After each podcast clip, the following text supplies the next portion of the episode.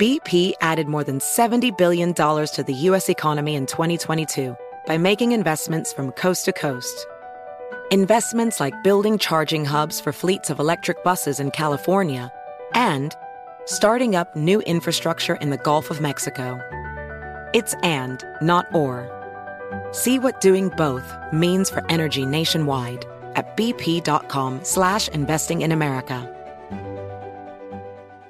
Infiniti presents a new chapter in luxury, the premiere of the all-new 2025 Infiniti QX80, live March 20th from the edge at Hudson Yards in New York City, featuring a performance by Jon Batiste. The all-new 2025 Infiniti QX80 is an SUV designed to help every passenger feel just right.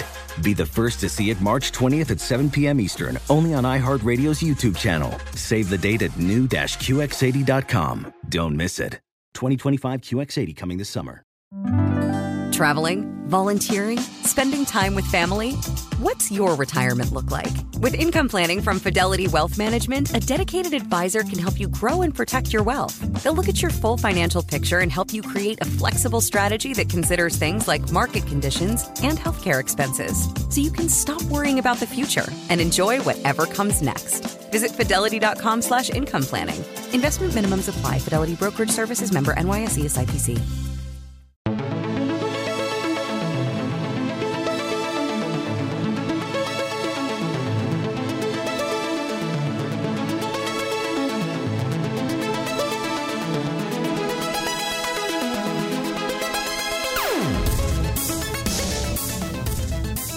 Hey, and welcome to What Future. I'm Joshua Topolsky. Whoa, whoa, whoa, whoa, whoa.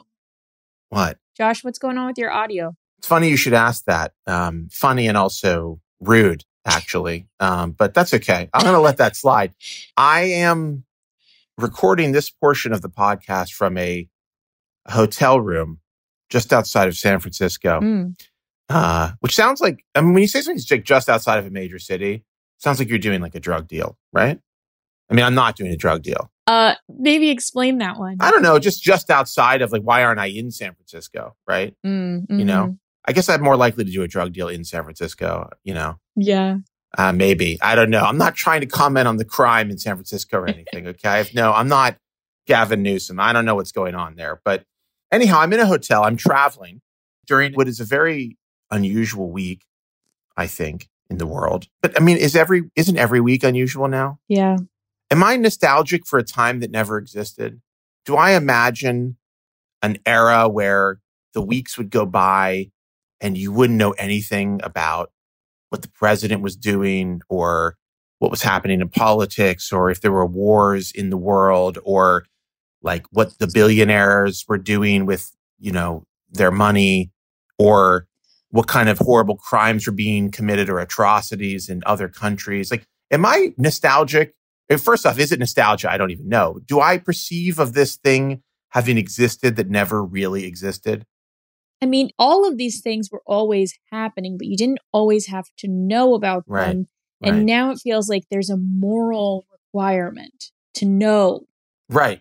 I do think it's a little bit the lack of information that we used to have. But anyhow, so I'm traveling Mhm. and I've, when you're traveling and I'm alone, I think you have a lot of time to ponder. By the way, this is all my explanation of why my audio sounds bad. I just want to remind the listener out there that we would be talking about something that's way more interesting, I think, if Lyra hadn't called me out um, rudely, uh, insensitively called out my audio Look- changes. Look, it's just who I am. I'm a really rude person. No, I get, I get it. I understand. You're just not nice. It's fine. Uh, but you know, so so I've had a lot of time to think, and I've been thinking about um, the way that we travel now, which feels like you know sometimes it's not just physical travel, but it's this kind of like, you know, I don't know, you know, at the at the at the risk of beating a, a first off, beating a dead horse is kind of a rude expression. I do once in a while catch myself when I say, because you know, I, I say it's like Zelda, my daughter, and it's like, yeah, that does sound really rude and mean. Anyhow, not to beat a dead horse, but uh, obviously Twitter is is on my mind a lot because once the Twitter stuff really started getting bad, and I do think a lot of people are kind of backing away from Twitter. It feels, I mean, there are a lot of people who are, you know, rage quitting it, but also just kind of going like, I'm not going to spend a lot of time with this. Now, I I don't I don't like to rage quit things, so I'm going to kind of hang on and just see where it goes. You know, I just want to kind of sit on the sidelines and watch it burn, like the little girl in that meme picture. Meme picture. That's the most old I've ever sounded. Just then, we can put a put a mark down, write it down on the calendar. Mid November, Josh Topolsky sounds as old as he's ever sounded when he says the words meme picture. Uh, anyhow, over the last few weeks, I've been I've been experimenting with this social network called Mastodon, which is not new. It's it's been around for several years. Have you heard of Mastodon? No. Conceptually, the way it functions and looks is is you know you if you looked at it, you'd say, okay, that's kind of like Twitter, but it is um, you can have your own Twitter with its own sort of rules and regulations, and that your personal like Lyra's Lyra's Mastodon instance can be part of it's part of this thing called the, the Fediverse, like the federated universe of Mastodon instances or Mastodon servers or whatever. This is already sounding completely insane, right? Like totally makes no sense. No normal person wants this. No normal person needs this. No normal. It sounds like a next level internet, like the internet I'm not ready for. Well, it's it's actually interesting because it is, and I wrote a little bit about this on this Mastodon thing about how you know there's this whole movement, this Web 3.0 movement, which is concerned with uh, decentralizing the internet, meaning the way the internet works now is essentially this top down creation, right? We've turned it into this place where every part of the internet you go to or every part of the internet you use is essentially owned and operated by some massive corporation that sets its own sort of rules and regulations and has its own policies and can kind of do whatever it wants with the users, right? So Google and Facebook and Twitter and you know Amazon and whoever, right?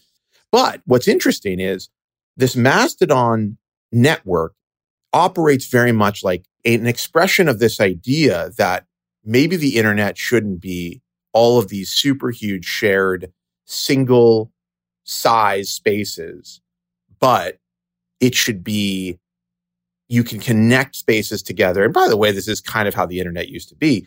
Things could be connected together, but they were not necessarily beholden to a single way of doing things. And so what Mastodon is interestingly is like maybe a better expression than any crypto thing I've ever seen or any NFT or any of the stuff that people talk about and pitch on on on social networks as the future where it's like, "Oh yeah, okay, I can kind of see how this works because one it gives the person who runs the this whatever instance of Mastodon gives them control. But it also gives the individual a lot of control. And in fact, Mastodon was built in many ways by the LGBTQ plus community, by trans activists, by people who have really been, you know, beat up on sort of mainstream social networks, people who are not the mainstream sort of, you know, American, middle American user or whatever.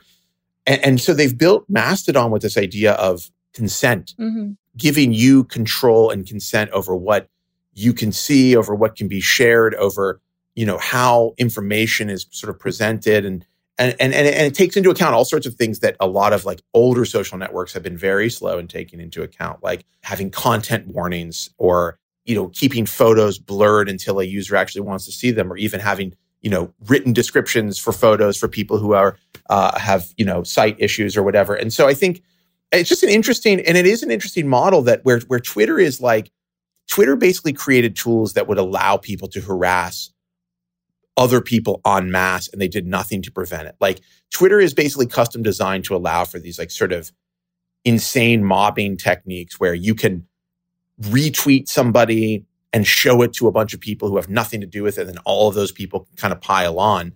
Whereas something like mastodon is built like to do kind of the opposite. It is not meant to like have things go viral necessarily or expose this sort of one message or moment to like as many people as possible and what you can do with that with that individual moment is much more about like what you consent to versus sort of what the system pushes you into. And so I'm not saying that Mastodon is the future of social media. Maybe, you know, TikTok is the future. Although, you know, I just looked at TikTok recently and I have to say what I saw there was very worrying for humanity, in my opinion. That's just one old guy's opinion. One one guy who said meme page talking here, meme picture, whatever it is I said. but you know, I think it's interesting that th- there's some new ideas still to explore, and it kind of gives me a little. Again, I, I feel I feel like all the time I'm like, oh, I'm su- surprised to discover that maybe I don't feel as hopeless as I thought I did about some of the things that are happening. But I do think Mastodon is an interesting sort of experiment in what if we thought differently about how we should arrange people and how we should arrange social networks and and frankly, like one of the reasons why I continue to, to remain extremely interested in technology, even when it's kind of abusing me, is that, you know, it feels like there still is something there that we haven't seen yet, that we haven't experienced yet, that we hadn't even thought of yet. You know, and, and if you'd if you'd have told me that I would even be entertaining a new sort of framework for a social network, I don't know, a year ago, I'd be like, no, I don't think that'll ever happen again. And so you know, I am kind of impressed with with technology's ability to to surprise. I mean, I, I think the conversation we had last week with the CEO of Midjourney is a great example of another technology that has surprised me and impressed me and excited me about the future. And anyhow, so all of this, this has all been on my mind. And, and as I've been traveling and alone with my thoughts, just sitting in a dark room, one lone tear streaming down my cheek, just thinking and being with my brain.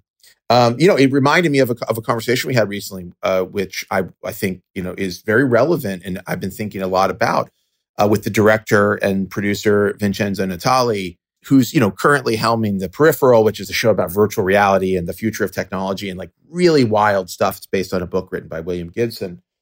And as I've been alone with all of these thoughts about shifting from place to place and what technology can actually do for us and also what is frightening about it, I felt like it's a good time to to have that conversation. So here is my conversation with Vincenzo Natali, and obviously the audio is going to sound way better than this does.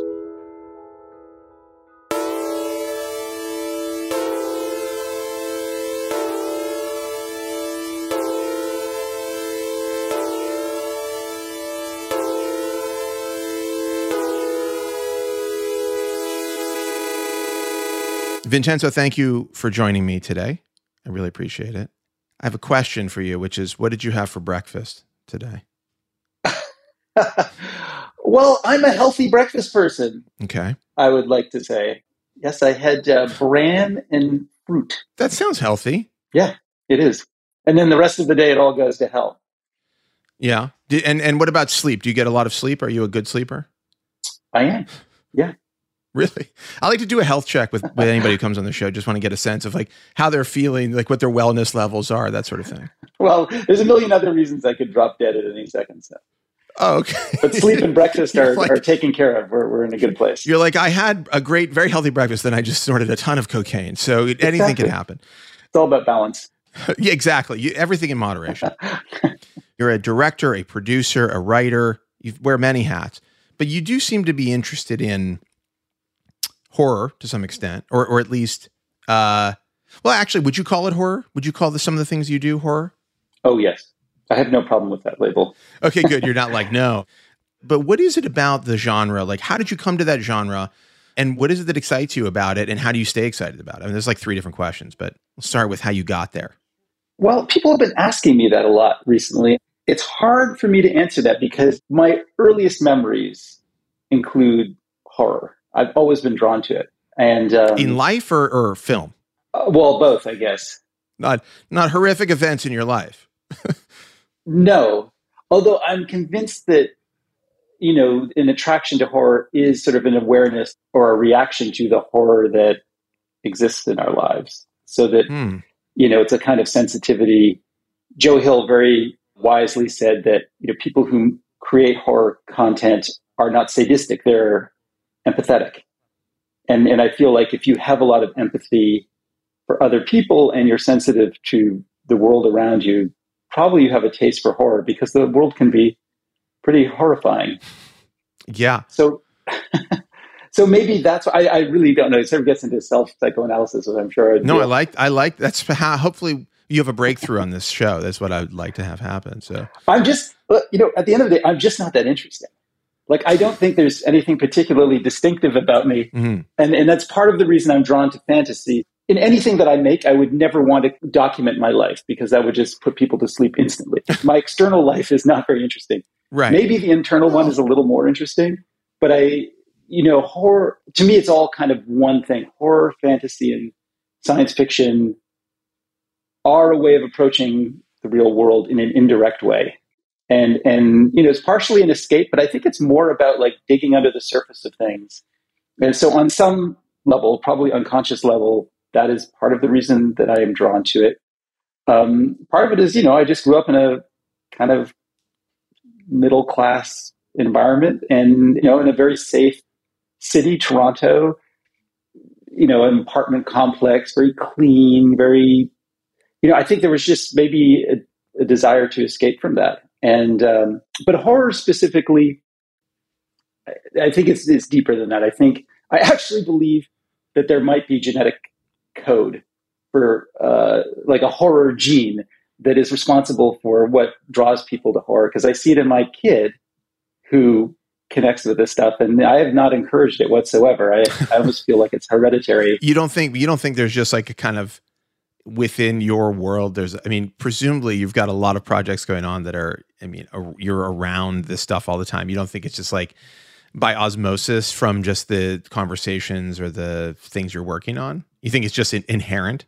He was so young when he was drawn to it. It would have he couldn't possibly have been affected by anything that I did because he certainly wouldn't have seen that. So no, it's some. I, I actually think it, there's like a, a, protein sequence that that makes you. Uh, I don't know. This is just silly conjecture on my part, but I, I I think we have you know our taste certainly has to be determined by our genetic makeup. So why not horror? I mean, it's interesting. I feel like a lot of the things you've done, or at least certainly some of the things you've done, are interested in like how the body works and how the mind works. And what's funny that your explanation for why someone would like horror, perhaps why you like it, is something that's like just genetically built in. I mean, I think there's something to it. By the way, I'm sure there's a study out there that either proves or disproves this concept, but I do I do think it is an extreme thing. Like I know people, and I'm sure you know these these people who don't like to be scared when they watch a movie, don't like to experience like what a horror movie does or even what a thriller does. And it's a very strong, it feels like a very binary sort of reaction. It's either like you really like it and you enjoy it and there's just something about it you can do over and over again, or you really dislike it. And I found that like there's not a lot of people who are like, I like a little bit of horror, but not too much. So maybe there's something to it. You know, maybe we need to do some study. Maybe we need to do a study. Um, I almost don't want to know. That's the thing. Like, I think I would rather not dig too deep in a way. Here's a great plot for a film. It's a, a group of scientists are studying whether or not we're genetically predisposed to be scared and like it. I don't know. And then you take it from there. You've got it. That's a that's a free idea. So okay. So, but was there a movie or something for you when you were a kid? You was like, this is the thing. Was there a artistic entry point for you, or like a piece of work that you were like, this is the thing that I want to do? Well, my first vivid memory of seeing a movie, and it probably wasn't the first film I saw, but the one that kind of really affected me, and, and this is where I'm dating myself, is I saw The Golden Voyage of Sinbad. Oh, yeah. Which is a Ray Harryhausen film in the theater. It's one of his best films, I think, and it has these magnificent creatures in it. It's got a centaur that's also a cyclops, and it's got a um, multi armed Kali uh, statue that comes to life and that I, that really affected me. I think I was just really transported by that. That's not a horror film, although there are horror aspects to it, and it's really beautiful, you know. And and of course, it's all handmade, and it, it's one of his later films, The Seventh Voyage of Sinbad, and I guess Jason and the Argonauts are kind of the gold standard for Ray Harryhausen. But but this one is the one that I really connected to. It has Tom Baker in it, who became Doctor Who. Um, oh yeah, um, yeah, Tom Baker. Uh, anyway, it's a really lovely fantasy film. But there's just something about those creatures that really affected me. And I, I, definitely went through my Ray Harryhausen period later on when I started to get interested in making films. I, I kind of wanted to be Ray Harryhausen. So I guess the question I have there is was it the creatures themselves, like the concept of the creatures, or was it the the technical piece of it, like that these were things were created for film and they were done in a very specific sort of artistic way? Oh no, I was so young. I was probably four years old. Uh, no, no, no. It was it was purely seeing creatures coming to life. It was just right. thrilling to me. And uh, at a young age, I was very interested in Greek mythology, and I think mythological concepts have always been fascinating to me and have stayed with me. And in some respect, I feel like all my films are have that mythological basis. Hmm. It it just touches a nerve. You know, these things are so deep in us. I really, I kind of believe in the collective unconsciousness. I believe that in there's a commonality between all of us globally, whereby certain images or certain ideas resonate, and then the horror genre in particular does that because it's dealing with things that are existential. Right. Comedy doesn't necessarily travel well between cultures, but horror does. It doesn't really know any kind of cultural boundaries, and and I think it because it's tapping into that you know obviously that very very basic instinct that we all have for survival. Right. It taps into literally into our fight or flight responses. Right. I mean, when you are scared of a like a jump scare or something that's really horrific in a movie, you're having some version of it that you'd be having if that thing was happening to you in, in real life.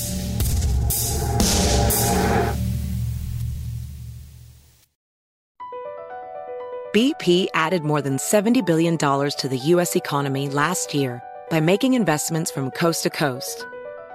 Investments like building charging hubs for fleets of electric buses in California and starting up new infrastructure in the Gulf of Mexico. It's and, not or. See what doing both means for energy nationwide at bp.com slash investing in America. Hey, Doug Gottlieb here to tell you the national sales event is on at your Toyota dealer, making the now perfect time to get a great deal on a dependable new Toyota truck, like a rugged half-ton Tundra. Workhorse by nature, powerhouse by design, the Tundra combines the raw capability with premium comfort and advanced tech to fuel your wildest adventures. With the available iForce Max hybrid powertrain, you can take electrifying horsepower further than ever before. Or check out the fully redesigned Tacoma, delivering trail dominating power and captivating style. The new Tacoma was born to make your off roading dreams come true. With new available tech, this legendary truck is getting even better. When you buy a Toyota truck, you buy Toyota dependability, meaning your truck will hold its value long into the future. So visit your local Toyota dealer and check out the amazing national sales event deals when you visit buyatoyota.com. Toyota, let's go places. AI might be the most important new computer technology ever.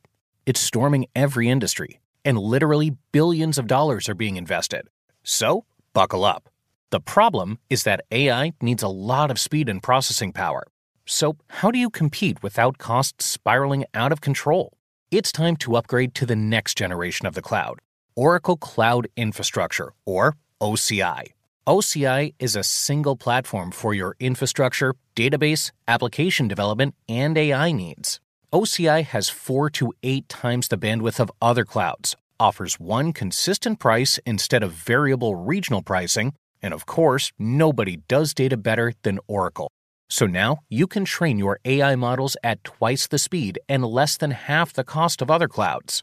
If you want to do more and spend less, like Uber, 8x8, and Databricks Mosaic, take a free test drive of OCI at oracle.com/strategic. That's oracle.com/strategic. oracle.com/strategic.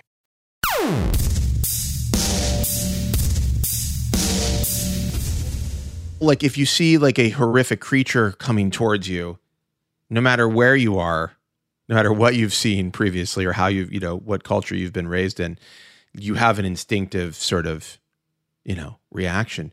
I wonder, I mean, does horror work in some way because it's such a foundational sort of response from people, do you think? Is that why it's such a resilient genre?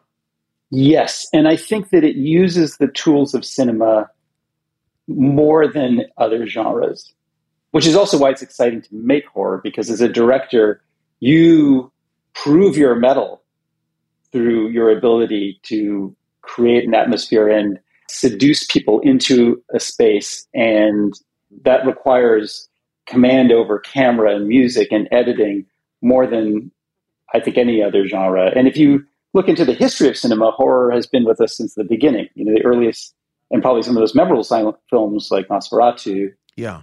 are horror films. And there's just something inherently comfortable about that genre and cinema because cinema is an immersive experience and it's it's an experience that happens in in real time for the audience. And I think horror also benefits from those tenets. The more you feel like, and the more you can be transported into that screen, the more successful it tends to be. Yeah, it is kind of a dominating art form, and people say it's like hard to look away, but it is. It is in some ways dominates like the senses in a way that a lot of other film just simply can't or doesn't.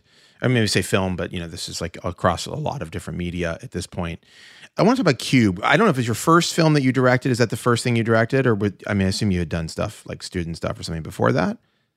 Oh, I've been making you know short film since I was eleven, but Cube was my first feature film. Now I remember Cube. It came out in what ninety seven? Is that correct? Yeah, 97, 98, depending on where you lived. My recollection is I encountered Cube like in a blockbuster.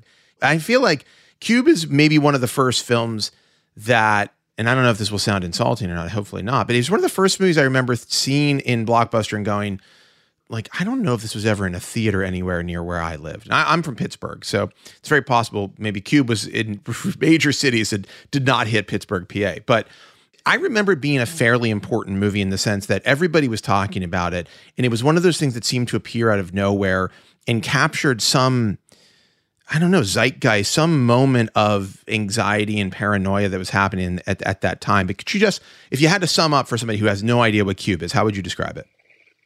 Uh, well, Cube is the story of six strangers who wake up in a maze of identical cubic rooms um, with no food or water. All they have is the their minds, their bodies, and the clothes on their back, and they have to find a way out before they die of thirst or starvation. But the extra wrinkle in all of this is that some rooms have booby traps in them, deadly booby traps. Right. And ultimately, what they come to realize is that they are, in fact, inside a mathematical puzzle, and that the solution to survival, or at least part of it, is decoding that solution. But to do that, they have to work together. Right. I wrote it with my lifelong friend, Andre Bijelic. We were roommates at the time. And I think the writing process for us was almost like archaeology. It kind of felt like we had stumbled on something. I knew almost right away that this was a great idea. And, and like a lot of great ideas, I feel like I almost can't take responsibility for it. I think it's just something I came across. And gradually, as we started to write this thing, it was like, you know, an ancient building that was beneath the sand and we were kind of slowly unearthing. And really what we were doing is rediscovering what Cartesian space is being mathematical hmm. dunces.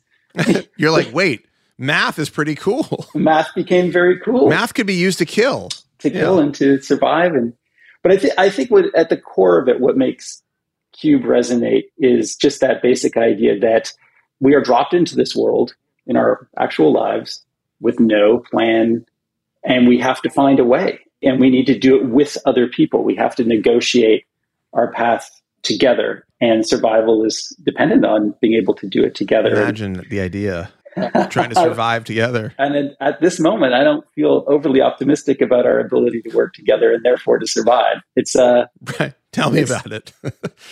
Eh, anyway, yeah, I think that's sort of a timeless theme, and so you know, it resonated then. It resonates now. I think maybe at that time it seemed extra special because there just weren't any to be honest, there were no other movies like that. Like I really feel yeah. like again that we just kind of found this uh, amazing thing, and and it was also. I remember, you know, the process of trying to get it made was challenging because people just kept saying, "Well, it's a short film, right?" And you can't make a whole movie in one room, right? And and since Cube, and not not because of Cube, but you know, in the years that have passed, for a variety of reasons, there is a whole genre. There's multiple subgenres that take place in single space settings, right? No, I mean it's it's a whole industry now that Cube has spawned. From a budgetary perspective, I would imagine like you're like it's going to be in a box. Basically, you're going to be in a like a just an empty room. That feels like a win on the on the budget side of things, but it's sort of also kind of waiting for Godot, sort of or no exit. Yeah, I would imagine some of these things would have influenced the the creation of it, like where it's like a bunch of people in a place where they don't fully understand, the viewer doesn't fully understand, and everybody's trying to make sense of it. And along the way we learn you know terrible and shocking things about all of the players. It's a technology movie in some way right? Like the the place that people are grappling with like you said is sort of this math problem. There is a an outside force that is very technical in nature that needs to be grappled with.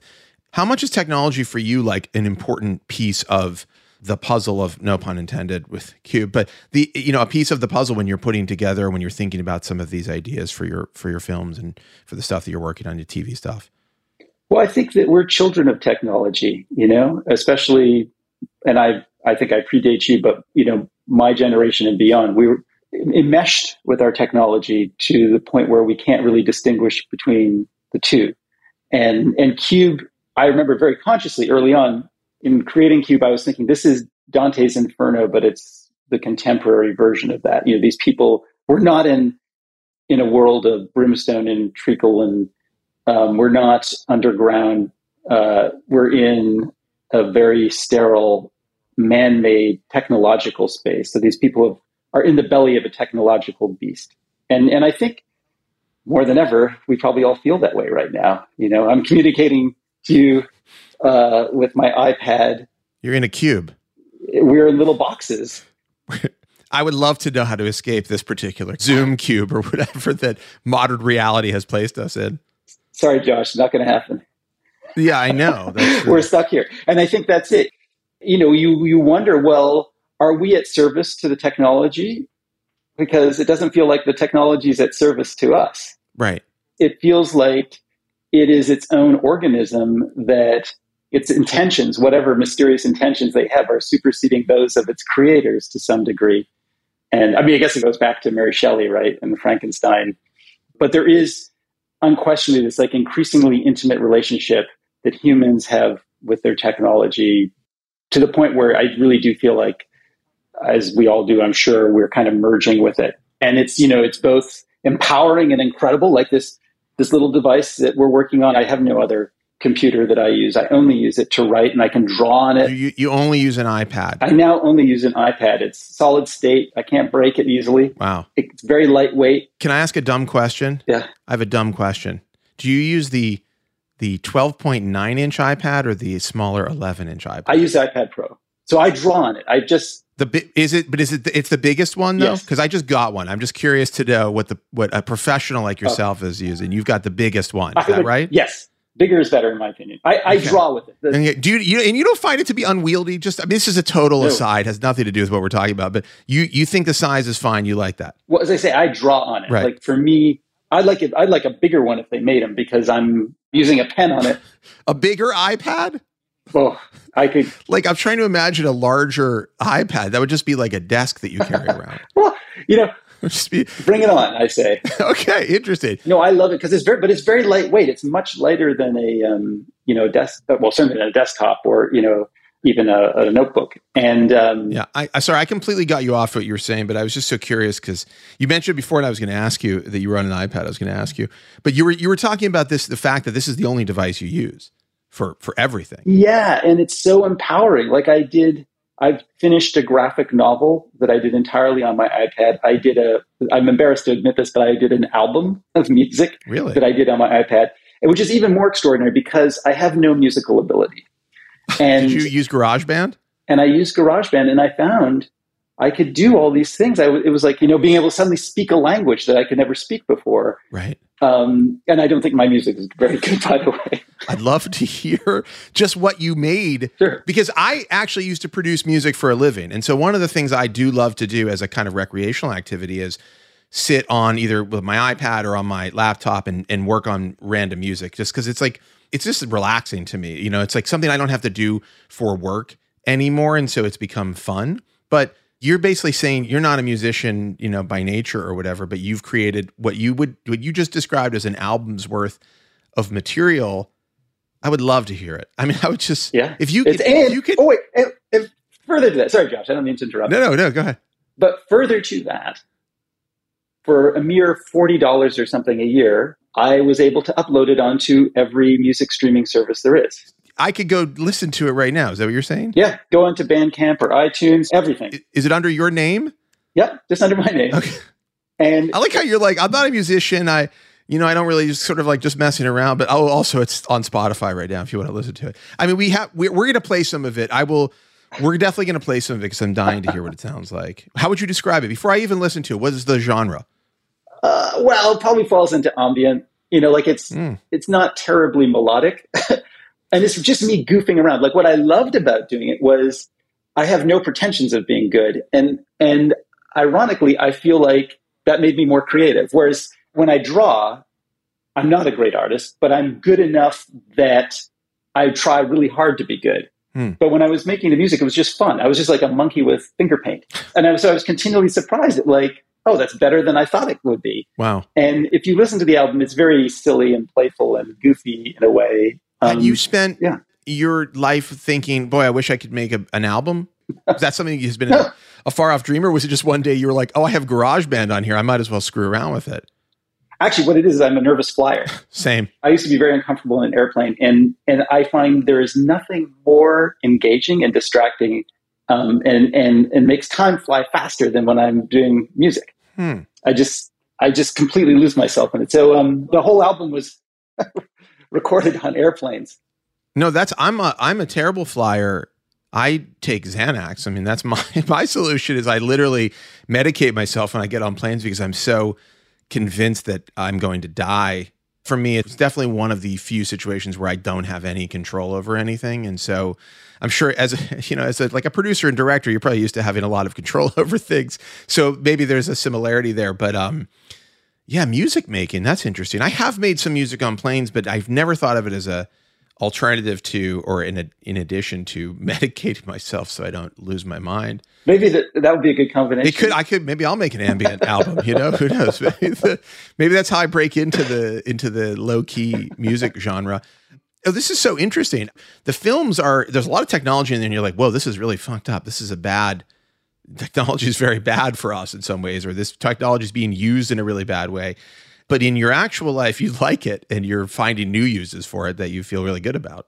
Yeah, that's just it. It's it's not simple. I think we have a complex relationship with our technology, and I see a lot of what's negative about it, and a lot of what's really scary about it. You know, there's this thing called Midjourney I've been working with, which Oh. is this uh, artificial intelligence program you probably know that that paints.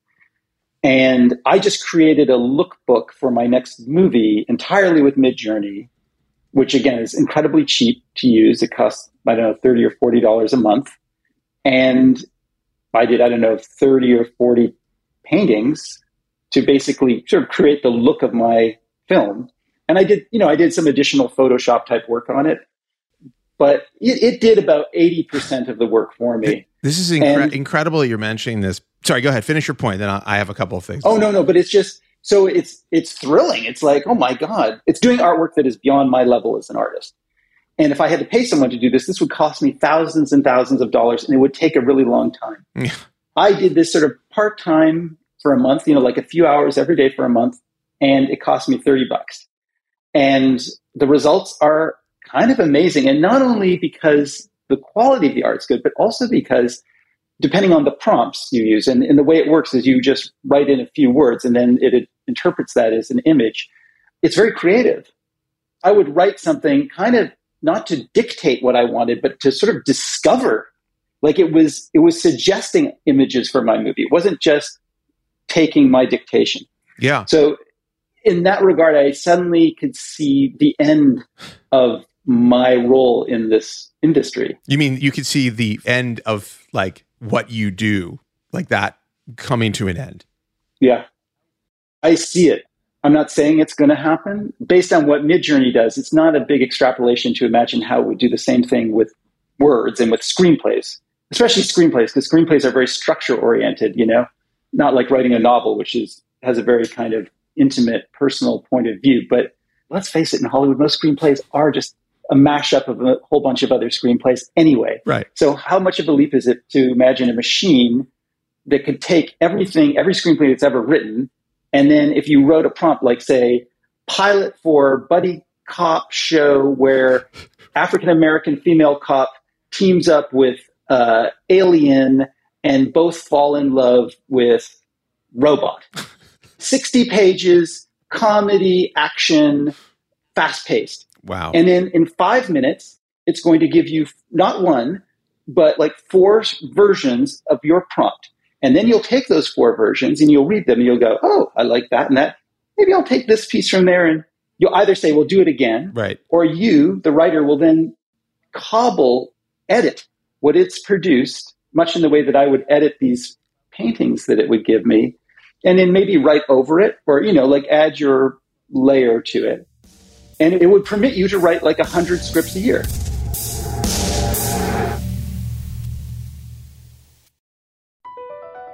BP added more than $70 billion to the U.S. economy in 2022. Investments like acquiring America's largest biogas producer, Archaea Energy, and starting up new infrastructure in the Gulf of Mexico. It's and, not or. See what doing both means for energy nationwide at bp.com slash investing in America. What up, everyone? It's Lunchbox from the Bobby Bones Show, and I'm here to tell you the national sales event is on at your Toyota dealer, making now the perfect time to get a great deal on a dependable new car. Like a legendary Camry built for performance and available with all wheel drive. You can count on your new Camry to get you anywhere you need to go. And with available features like heated seats and a multimedia touchscreen, you can stay connected in comfort and style. Or check out an affordable and reliable Corolla with a trim for every lifestyle. From the hip and agile sedan to the sporty hatchback, there's a dependable Corolla built just for you. Plus, both Camrys and Corollas are available in hybrid models, so no matter your style, you can drive efficiently and affordably. So visit your local Toyota dealer and check out amazing national sales event deals on Camrys, Corollas, and more when you visit buyatoyota.com. Toyota, let's go places.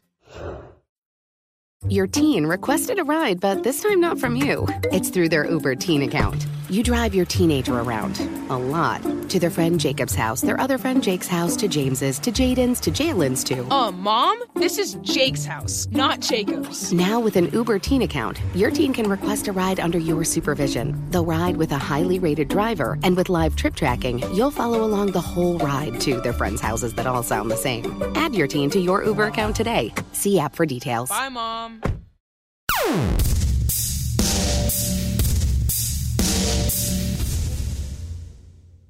And does this scare you or does this excite you? As a person who's doing that stuff, you're like into it? It's both, right?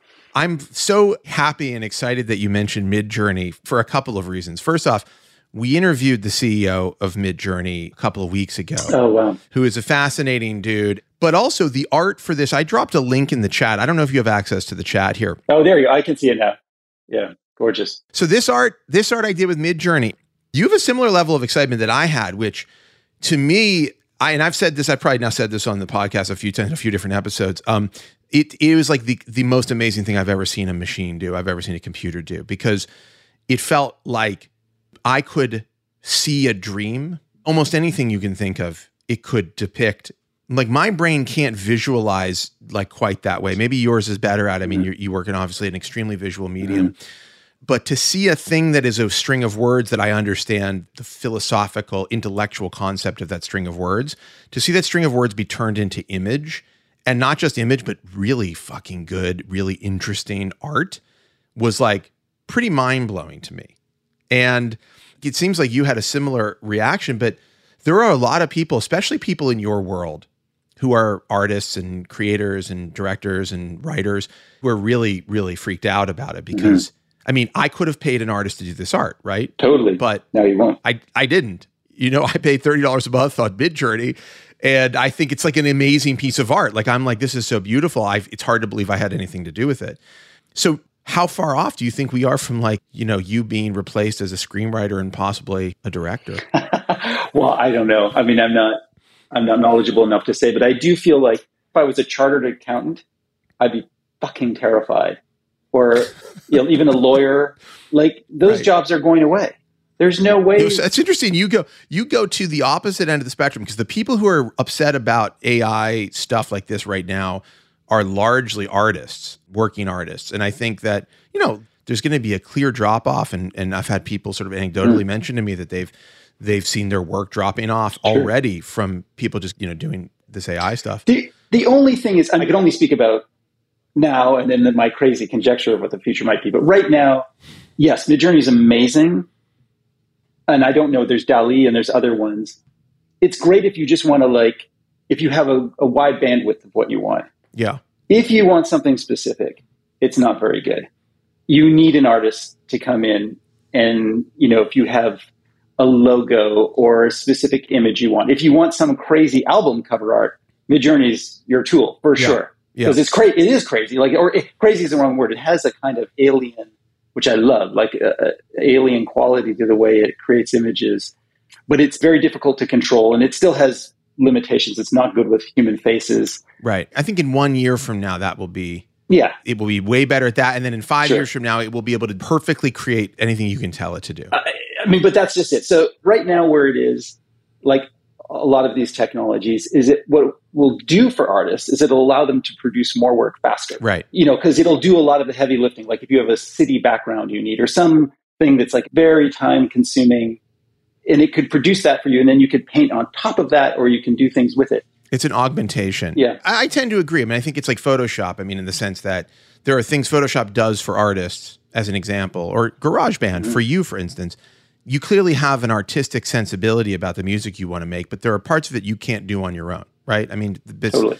and so so GarageBand is there to kind of fill in some creative gaps or some experience gaps for you. I mean, I think I agree with the AI stuff, but I think it's also scary just because we're not used to seeing creative output from a machine. Like, yes, you tell it, I want a mountain in CGI. Like, it will make a mountain, and you go, all right, well, it kind of randomized the surfaces of that mountain. So that sort of makes sense to me. This is like much more specific kind of creativity. And I think that's where it kind of freaks people out. Yeah. It feels like it's creating something on purpose. Oh, utterly. It doesn't now take a huge leap to imagine, no, this thing is sentient.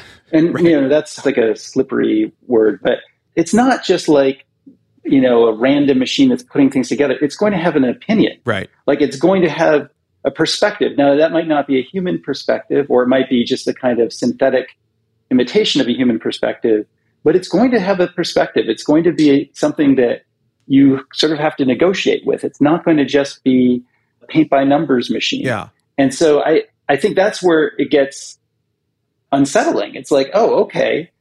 And that's where I start to go, well, yes, at some point, there, you're not going to need the director anymore because you're going to say, Alfred Hitchcock meets um, Jacques Tati style with James Cameron lighting or something. Like, Right. And then it will It'll just make a movie for you. Yes. So here's the unsettling part. You begin to realize, oh, I'm just cobbling from things that exist. right? Right. See, I how original am I? Like that starts to Well, you're just you- a yeah, very advanced AI, basically. right. Well, we like to think that we're more than that, right? That we have souls, that we are expressing something that is entirely unique to us, but especially in the film world. Right. I don't want to speak about other artists. You know, film is so technical and it's such a it is a, a medium that needs to speak to many, many, many people. And so I think a lot of filmmakers, not saying all of them, but a lot of filmmakers are really taking what they've absorbed from other filmmakers and then putting the through the filter of who they are and expressing that. Yeah. And when you start to realize that's what the AI is doing, like Right. there's really maybe there's not so much difference between us. Well, I think there may still be some use for humans. I have not even gotten to the peripheral, which I want to talk about. You're a producer. You directed the what the first two episodes of the show. Is that right? I directed episodes one, two, and five and six, and I have a wonderful directing partner, Alec Riley, who did the uh, the other ones.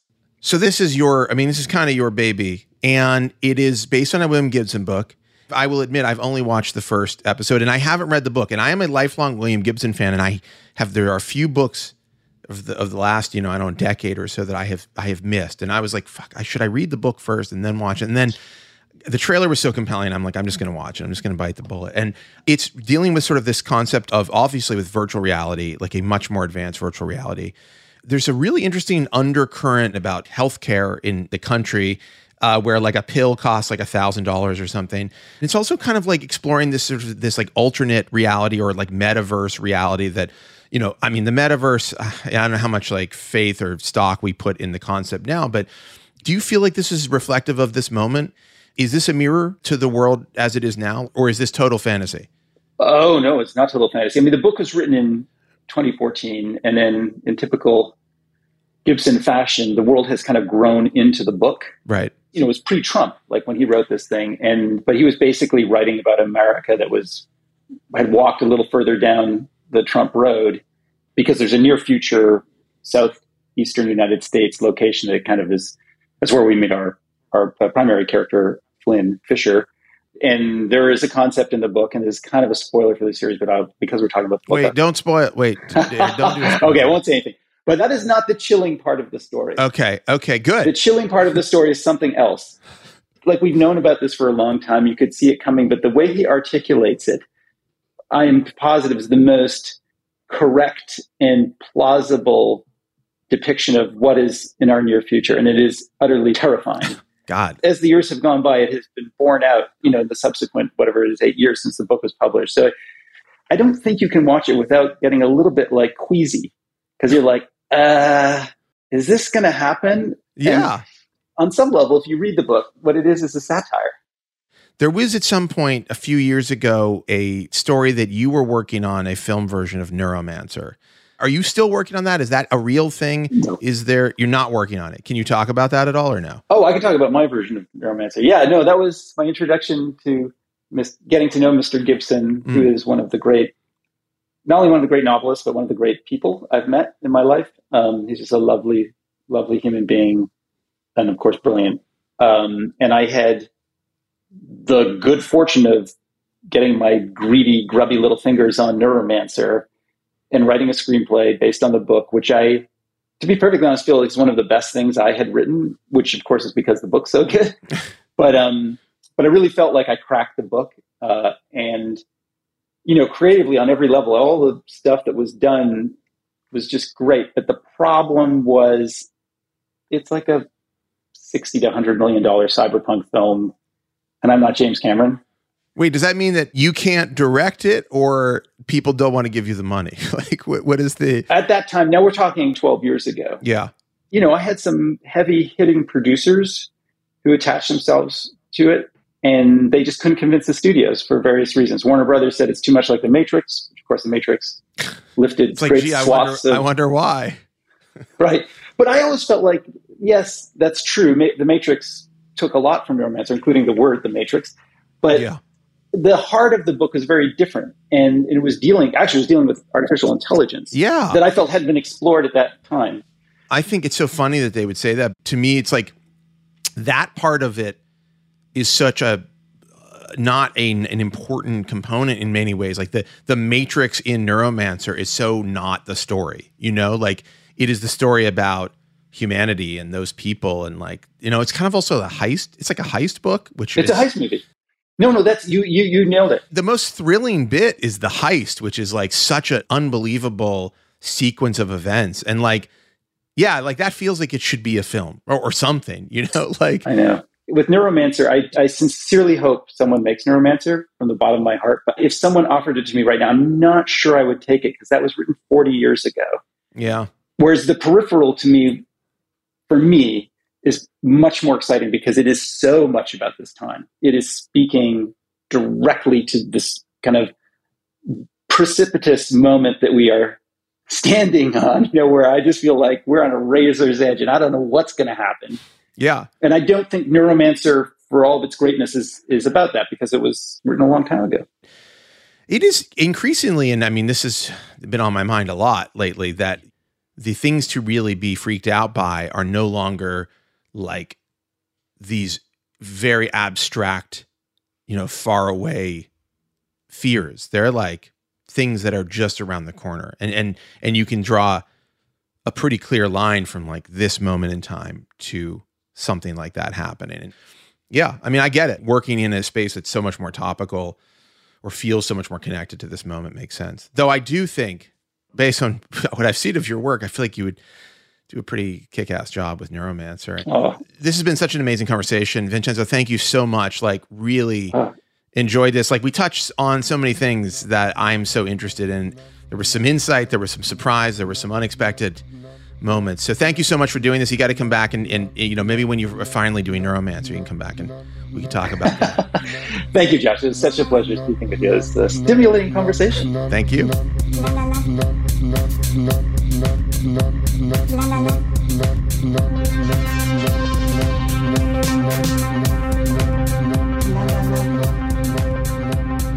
And that is Vincenzo Natali's music that you're listening to right now from his album that he produced on his big iPad. And uh, I have to say, it's pretty good. Yeah. I actually, and I and I'm not saying this just because like he's a, a great guest and a nice guy. I, I actually, when I heard this, I was like, "What is this? This is really good." Mm-hmm. And it, and so you know, yet another example of technology helping and healing. I would say, not in that order. I have become addicted to Midjourney. Uh, that sounds unhealthy. Well, you know what I mean. I'm saying No addiction is good. I love Midjourney. I made so many images that I ran through my free trial, and I want to keep going. Did you subscribe? I haven't yet. I mean, this happened last night, but I just think it's so interesting that he's been using it. Yeah. You've been using it. I've joined the subreddit. Oh, wow, you're getting deep on it. And well, they also just released a new version. Actually, the day that we, I think, put out our our show with um, David, the CEO, there's a new version of it that's even better, and it really is unbelievably good at at creating like very, very almost photorealistic or photorealistic images, amongst other things. Yeah, I honestly think it's so fascinating that Vincenzo feels so weirdly sort of I don't know. He's like optimistic about Mm-hmm. the fact that it could replace him in a way, or not optimistic, but sort of accepting. Yeah. I do feel like there's a limit to its power. Right now, its applications are pretty straightforward. I mean, it's for me not having to create beautiful artwork for our show every week, although I suppose I could. I mean, I suppose I could be doing new artwork every week. I haven't returned to it that much. Though the other day, Zelda was like, Can we play with the thing that made George Washington dancing with like Elsa from Frozen or whatever? And so, you know, it could be the next generation is going to really pick it up. But I think that it is kind of addictive in the sense that once you start doing it and you realize you can almost put anything into it and you have no idea what you're going to get, but every result is in some way interesting, it, it is a little bit like a dopamine hit. Mm-hmm. You know, as we distance ourselves from social networks, maybe the next like addictive behavior is just creation. And maybe that's an amazing new and better place for us to get to. Maybe everybody's going to become addicted to creating things. I hope you're right. Well, look, I think that's a great place to end it on a high note, on a positive, hopeful note. That is our show for this week. We'll be back next week with more What Future. And as always, I wish you and your family the very best.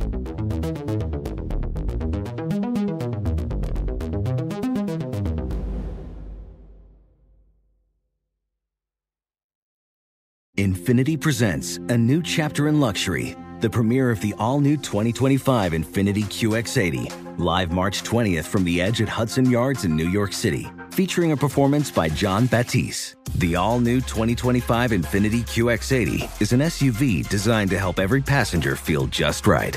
Be the first to see it March 20th at 7 p.m. Eastern, only on iHeartRadio's YouTube channel. Save the date at new-QX80.com. Don't miss it. 2025 QX80 coming this summer. If you're a smoker or dipper looking to make a change, you really only need one reason to do it. But with Zyn nicotine pouches, you can find many. Zyn is America's number one nicotine pouch. It's made with only six simple ingredients. Plus, Zyn is the only nicotine pouch with a 10 day hassle free trial. There are lots of options when it comes to nicotine satisfaction, but there's only one Zyn. Find your Zyn online or in a store near you at zyn.com slash find. Warning, this product contains nicotine. Nicotine is an addictive chemical.